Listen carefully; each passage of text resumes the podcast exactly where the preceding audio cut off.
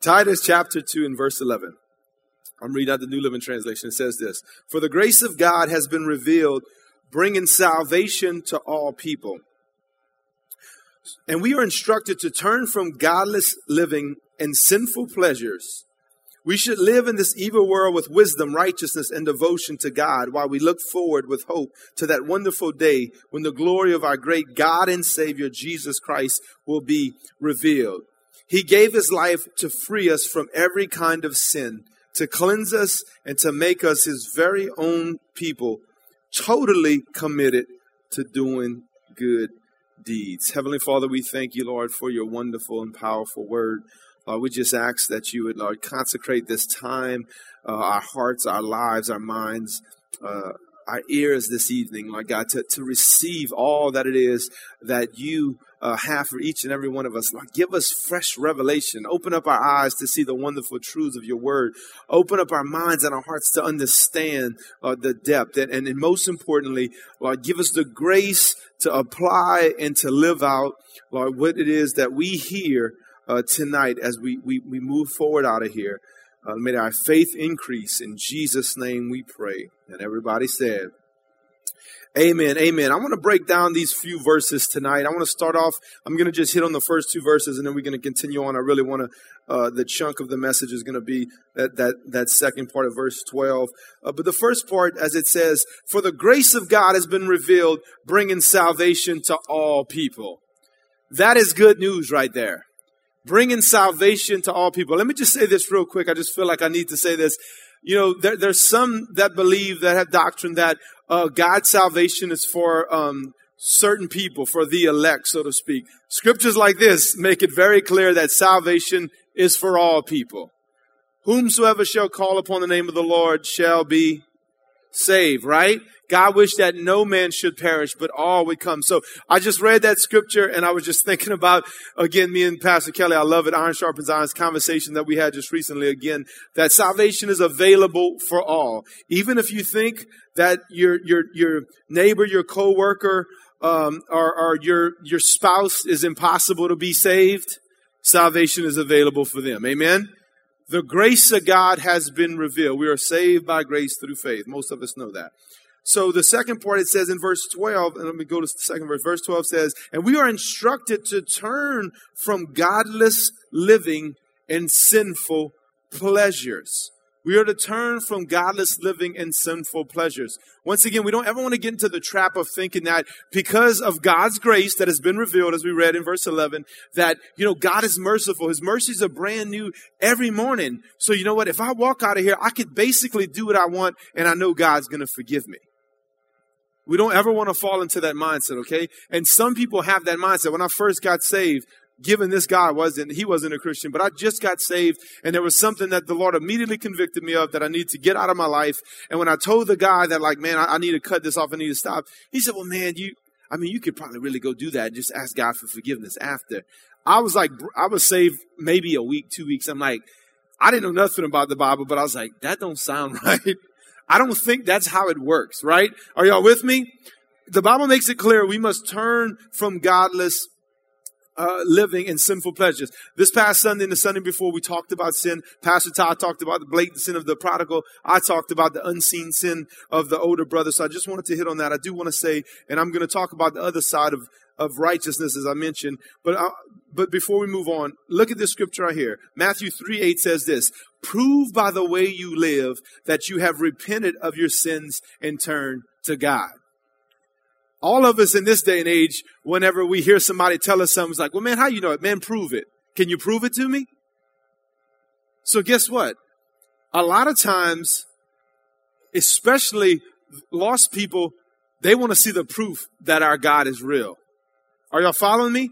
They want the proof. Well, don't, I mean, okay, I hear about God, but prove by the way that you live that you've repented of your sins and mean and turned to God. Repented means to turn away and that you turn to God. So the Bible makes it clear the way that we live should prove that we've turned to God. And, I, am going to get into that in more detail. So that's just the introduction to setting all this up. So tonight I want to talk to y'all and laying that groundwork.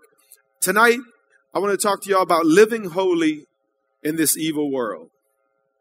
Living holy in this evil world. Why, why, this title? Why did I pick this title, Living Holy in the Evil World? Well, first of all, because the, the, because of the, the, the second scripture I just read, and the word holy ultimately means to be set apart, right?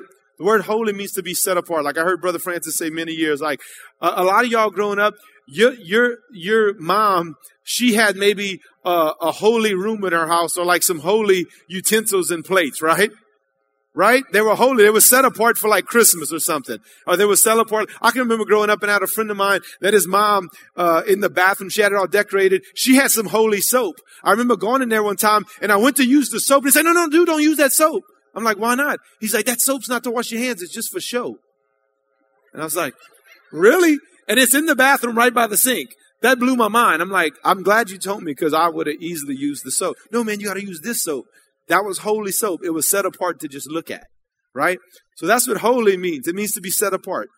Now, going back, why I named it living this holy in this evil world, and this is going to begin to make more sense as I continue. Leviticus 27, 28 said, says, however, anything specifically set apart for the Lord, whether a person, an animal, or family property, must never be sold or bought back.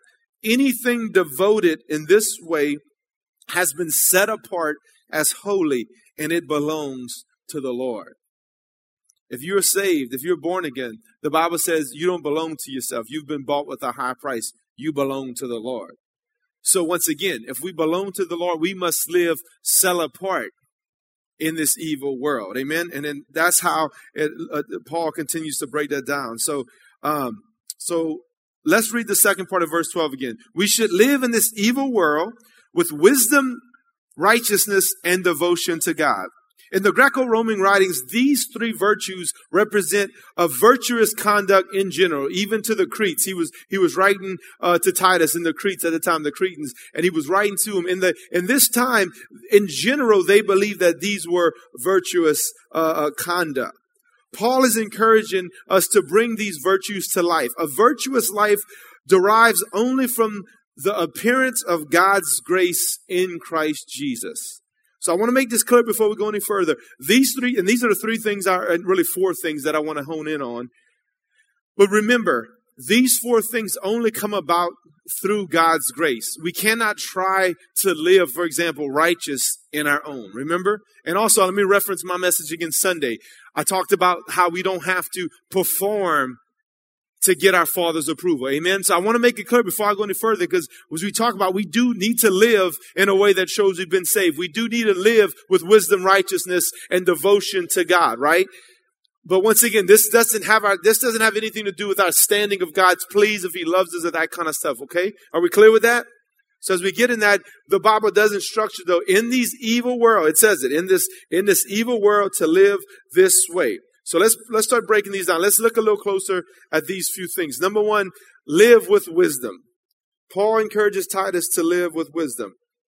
In verse 12, we should live in this evil world with wisdom. In Greek, this is, this is, uh, actually means the wisdom of God. We should live with the wisdom of God. Do you know what wisdom is in a, in a pretty simple term? Wisdom is making the right decision at the opportune time. Let me say that again. Wisdom is making the right decision at the opportune time. That's what that's what wisdom is.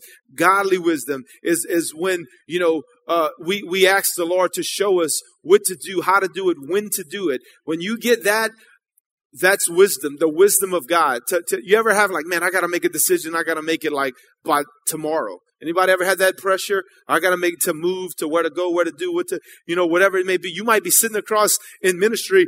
Often we're praying for God's wisdom right on the spot. As somebody comes in for counseling, we have no idea what they're about to tell us. And as they're talking, we're like, Lord, give me your wisdom. Give me your wisdom on how, I, Lord, I don't know what to do here. I need your wisdom how to respond. That's what we talk, living with wisdom. James 1, 5, and 6. And as I thought about what I just said, I looked at the scripture in a whole new light. If you need wisdom, ask our generous God and he will give it to you. He will not rebuke you for asking. So I, have often preached that and talked about that, that just wisdom in general. But listen, do you ask God for wisdom throughout the day on a daily basis? Are you asking God when a situation comes up or just in anything, Lord, give me wisdom here. What should I do here? Like in the little decisions. I'm not necessarily saying like, Lord, give me wisdom on which shirt to wear, you know, but Well, for some people, they might need to ask God for wisdom on that too, as I think about it. That's a whole nother topic. And, uh, but you know, through, throughout, throughout your day, and I'm just, once again, I'm just, uh, often we preach something we're walking through. I've just recently been stirred up by another man of God to begin to do this on, on a more regular basis. Lord, what do you want to do today? What do you want to do in here tonight? What do you want to do in my marriage? How, how, what do you want to do in this situation? So if you need wisdom, not just in general, like, man, I, you know, because we tell, man, this guy got wisdom. He got like Brother Francis Bork and, and other elders in the church, Brother Francis Martin, Pastor Ty. These guys, they just, they have wisdom. You get around them, it's just like they ooze wisdom out, you know? And it's just like, but, but I'm talking about the wisdom you need on a day to day, hour by hour, moment by moment basis. You are, are tracking with me? I'm looking at this in a different way. Ask God for, for wisdom and how we should live on a regular basis in these decisions, and He will give it to you. Our gracious God, James said. He's not going to be mad. He's not going he's not going to be like, you asking me for wisdom again? Come on, man. You asked me for it 12 times yesterday. No, it says he's not going to rebuke you for it, right? I mean, because that's what we do as earthly fathers. Whenever, hey, dad, can I play the iPad? Dad, can I play? The... No, stop asking me, right? That's what we do. Or is it just me? Am I? Come on, y'all. Why y'all always leave me hanging out to dry? Right? I'm not. No, but we do that. If our, our, our, kids are like always, you know, asking us, look, even Bella's smiling like, yeah, I, I do that. You know, so, so he's not like that. He's not going to ask us. I mean, he's not going to rebuke us for us. He's not going to get aggravated mad with us. Also, once again, if you look at it, it's, it's really cool. Also, not only does wisdom mean that, in the King James version, it says to live soberly, to live in a sober way. And actually, Another part of wisdom and to live soberly means to live with self control. So that's another way that that means. In the King James, it says to live soberly, live with self control. So once again, that takes wisdom. It, but once again, it's by the grace, as we talked about. This, all three of these virtues are only possible through the grace of God by the power of the Holy Spirit. We know self control is a fruit of the Spirit, right?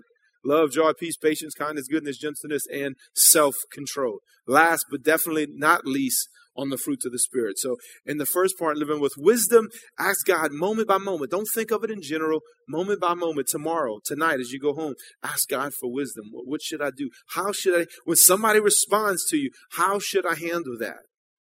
How, how, Lord, show me how to handle this. I want to knock them out, but what do you want me to do? If you're a lady, maybe it's, I want to scratch their eyes out, but what do you want me to do, Lord? Right? Self control. Look, I got a couple honest people in the house. You're right. We all, come on, y'all, y'all, y'all too holy for me tonight, right? We all have that, that thought comes up, but it's like, no, Lord, what do, what do you want me? Thank you, Sister Regina. We do. You know, so let's ask God for wisdom in self control in every area, whatever that may be, okay? Number one. Number two, live and live with righteousness. Live with righteousness. That's why I passed over that one earlier in Psalms because I knew I would hit it a good bit. This is probably my longest point in the whole message. Right smack dab in the middle. Live with righteousness. Verse 12 says, We should live in this evil world with wisdom and righteousness. Now, there are two different meanings in the Greek word uh, for the Greek word righteousness in the New Testament. I was just looking them up before I came up. There's two different words. The first is the state of being in proper relationship with God. This is, this only comes through Christ. This is what I was talking about again Sunday on the part that you don't have to perform for your father.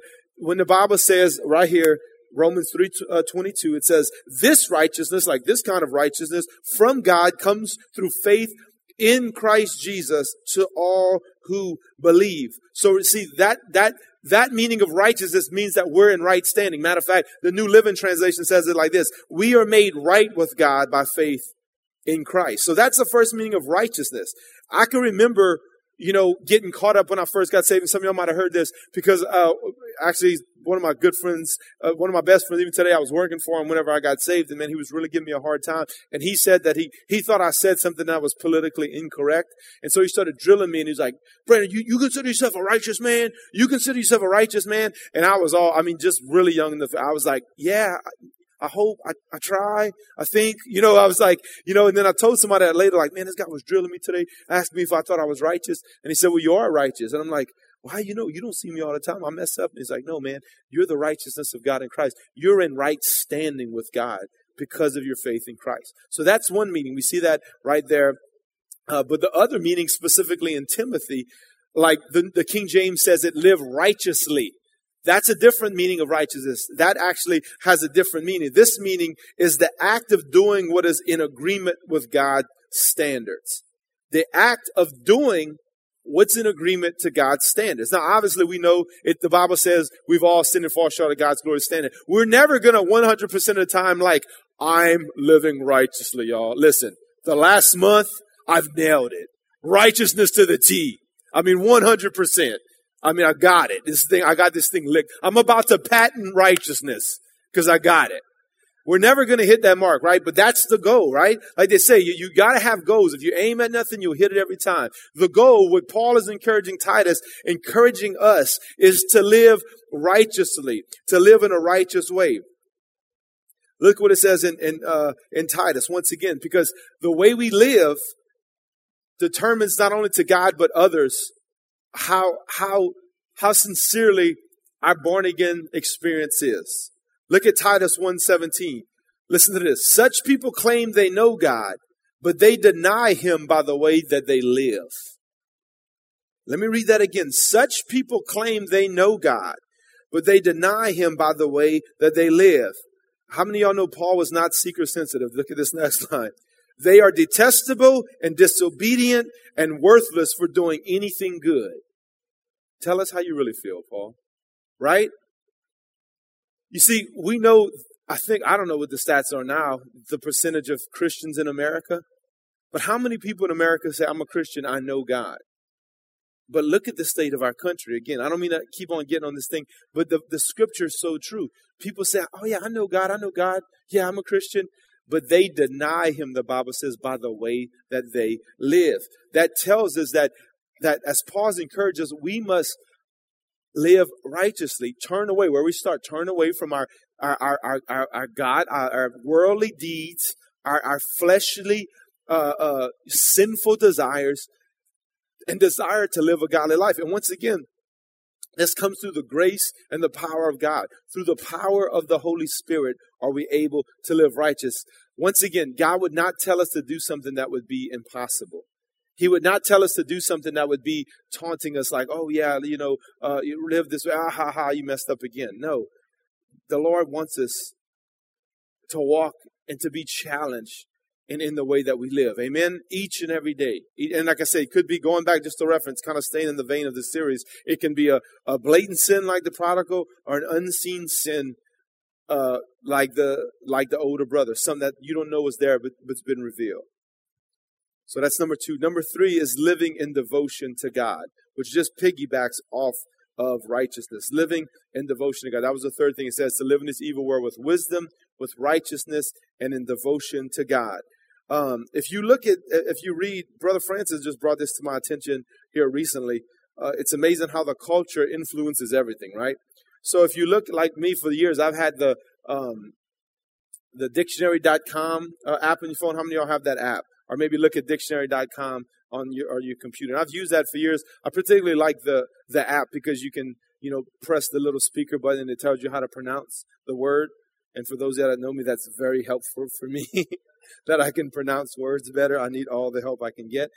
But as I was sitting with Brother Francis, Brother Francis Martin at his house one day, he was telling me about this. He said, Man, you got to look at like the Noah Webster Dictionary of 1828 because he was writing from biblical times. I'll give you a quick example. This is just a little F- FYI. Like, for example, Jesus tells us to be meek, right? We know, a lot of us heard, no, meekness does not mean weakness. That was, was Jesus a weak man? Not at all. He was very, very strong, very, was Moses a meek man, a weak man? Was he weak? Moses, from what we can read. No, he was extremely strong. He would take on like millions of people at a time, you know, the Israelites. And they said he was the meekest man ever uh, walked the earth. So in, in, in the Webster dictionary, it talks about the biblical definition of meekness. He was just showing me an example. He said, now look up meekness on your dictionary you got on your phone. I looked up meekness and it meant passive, weak, and spineless. That was the definition of meekness in today's dictionary. So just a little, that's just a little, that's a freebie. That's a side, a side note that if you want to look at biblical definitions of words in those times, this is one dictionary, Noah's Webster, 1828. And the definition in this dictionary, according to the Bible, devotion is the state of being dedicated, consecrated, or solemnly set apart for a particular purpose. See, I, we kind of have the connotation that I'm devoted to God, and usually, well, let me just ask. well, let me poll you. Let me see if you think like I think. When you think of devoted, what's one of the first words that come that's the same? Devoted or what? Loyalty? Oh, that's actually a good, that's a good one. Commitment. That's actually the word I was looking for. A lot of times we think that was really good, by the way, loyalty. But it's like we think devoted, I'm devoted, I'm committed to God. But that meaning devotion to God goes way deep, deeper. It's once again, you remember that's, that's why I named it living holy in the evil world. Devotion is the state of being dedicated, consecrated, and solemnly set apart for a particular purpose. When the Bible talks about men of God in the Old Testament, I'm going to show you this. They, they highlight their devotion to God.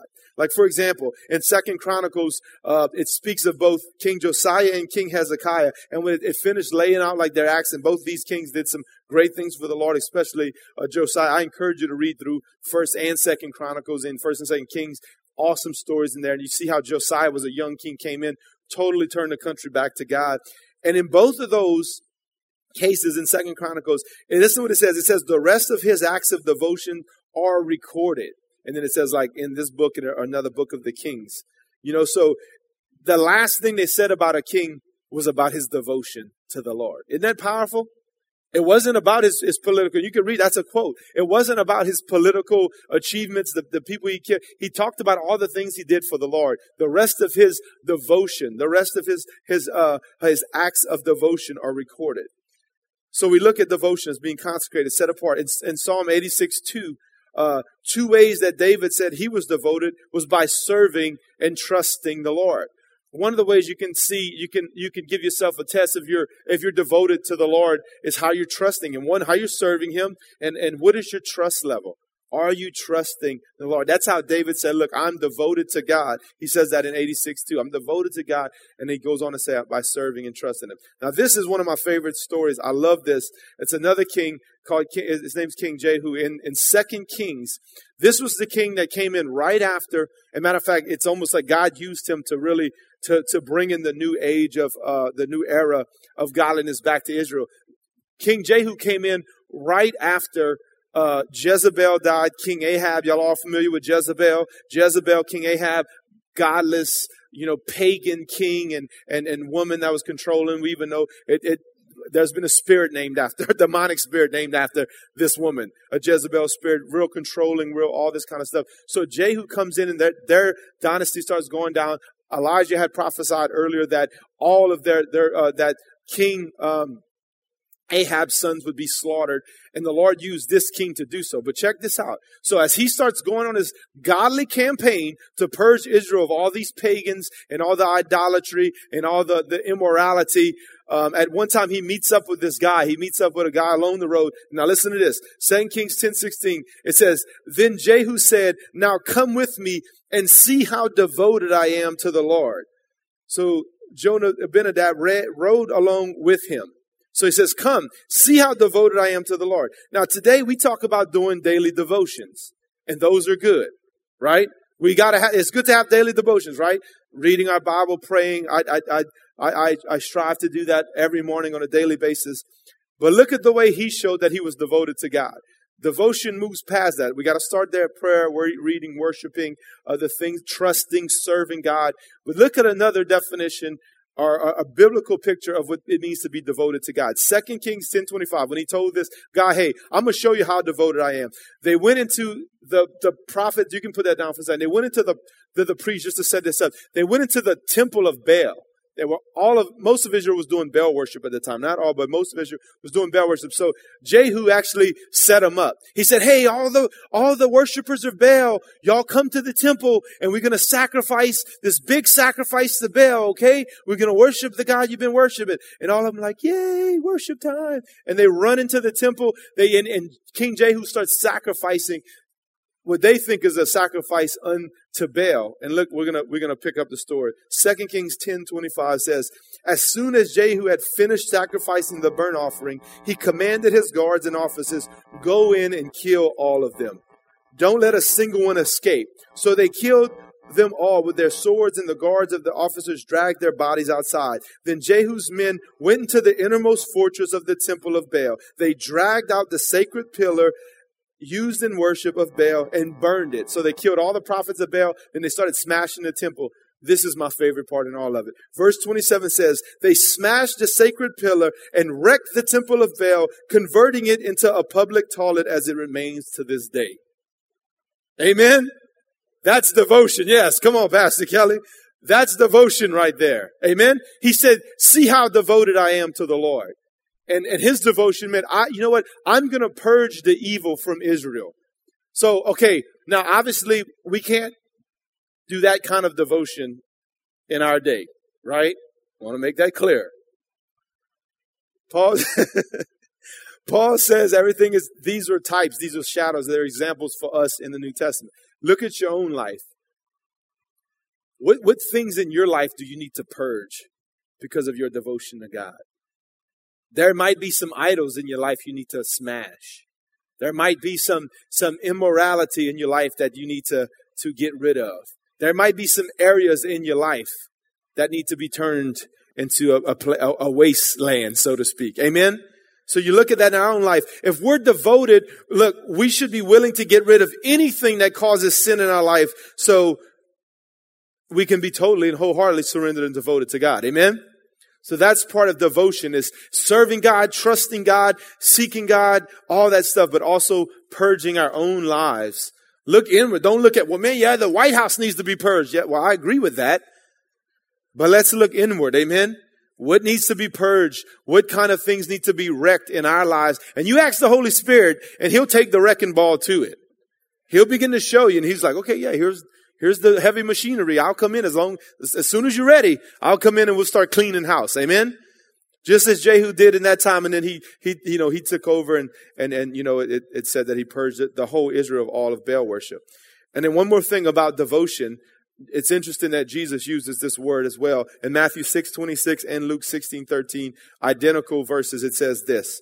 No one can serve two masters, for you will hate one and love the other. You will be devoted to one and despise the other. You cannot serve both God and money. Amen. Whether it's money, your job, some people are totally devoted to your job, and that's good. You gotta be. You want to be a good worker, you want to be loyal, you want to be faithful, all that kind of stuff. But that can't be the only thing that you are devoted to. Amen. We gotta make a living, we gotta pay bills. That's just an example. Jesus said you can't be devoted to two things. It can't happen. Your whole heart, even if you, you married, I'm married to my wife, I'm committed, I'm devoted to her but I have to be devoted to the Lord first and foremost. Amen. Above anything else, it has to be to, you know, my marriage is not my master. Jesus is, right? My money is not my master. Jesus is. That's, it goes back to what I was saying here earlier. Who's the supreme master of your life? Is it you? Is it your work? Is it your wife? Is it your spouse? Is it your hobby? Or is it King Jesus? If it's not, we need, that's how we need to check and say, Lord, I want to be fully devoted. I'm ready to purge, get rid of, wreck, trash, turn something into a wasteland if need be. Amen. And then the fourth and final thing, it says in the scripture, verse 13, Titus 2.13 says, while we look forward to the hope that the wonderful day Wait, while we look forward with hope to that wonderful day when the glory of our great God and Savior, Jesus Christ, will be revealed. Amen. That's how we should live in this evil world. The phrase will be revealed translates a prominent Greek phrase in letters to both Timothy and Titus that means epiphany or appearing.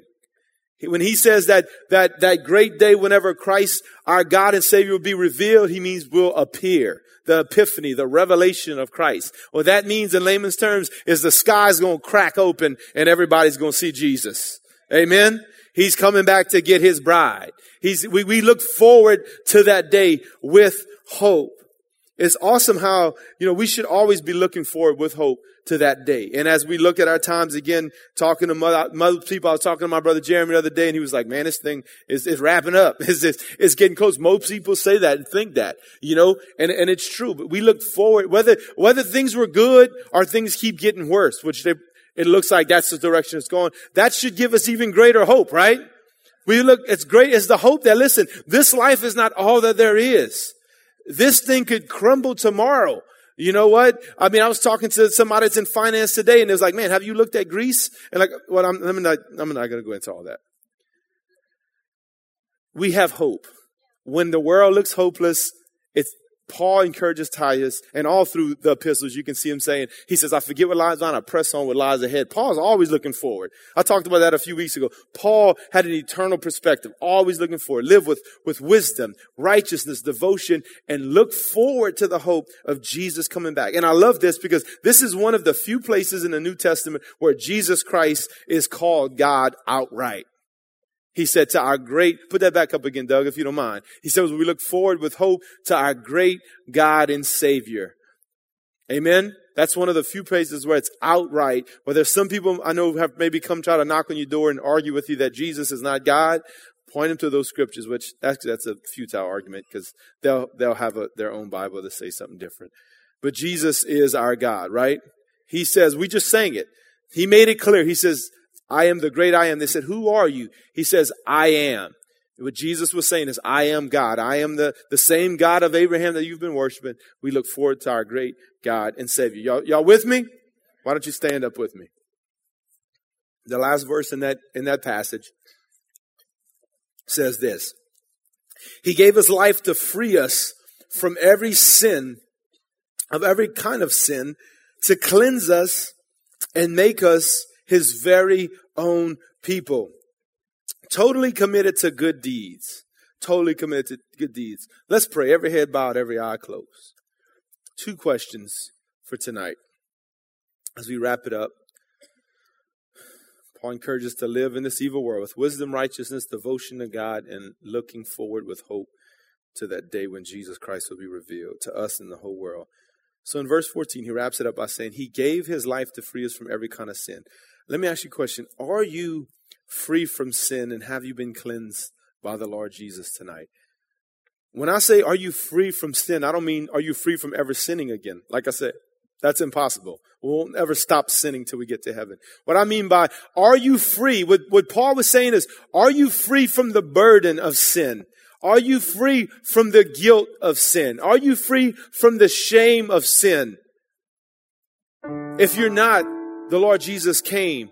He died, as he said, to free us and to cleanse us, to make us his very own people. Tonight, if you say, Brandon, every head bowed, every eye closed, if you don't mind, you say, Brandon, I, I don't, I don't, I don't feel like I've been cleansed of my sins. I don't know if I ever been cleansed by Jesus.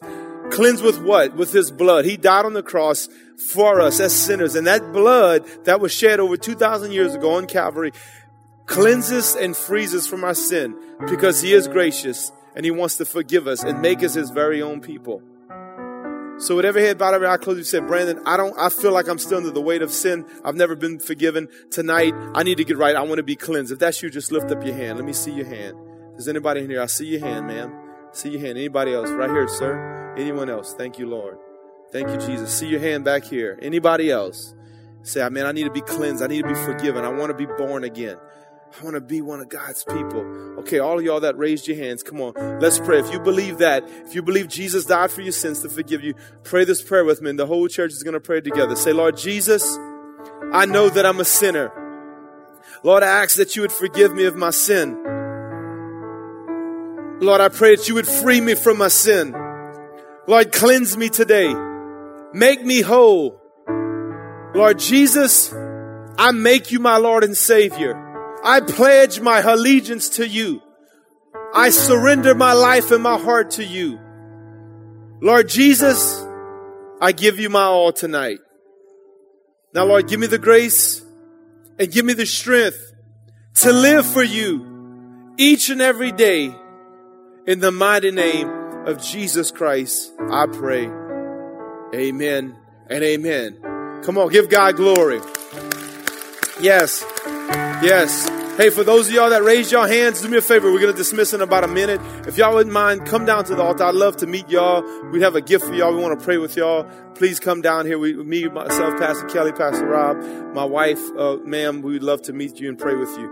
And, and before you leave, for, for everyone else, the last part of that, it says totally committed to doing good deeds. So going back to that righteousness and, and that, and that devotion to God, living in wisdom, are you committed tonight? Are you are you totally surrendered? I, I, actually, that word commitment replaced the word surrendered in the English language just a little over 50 years ago. I don't know if you knew that.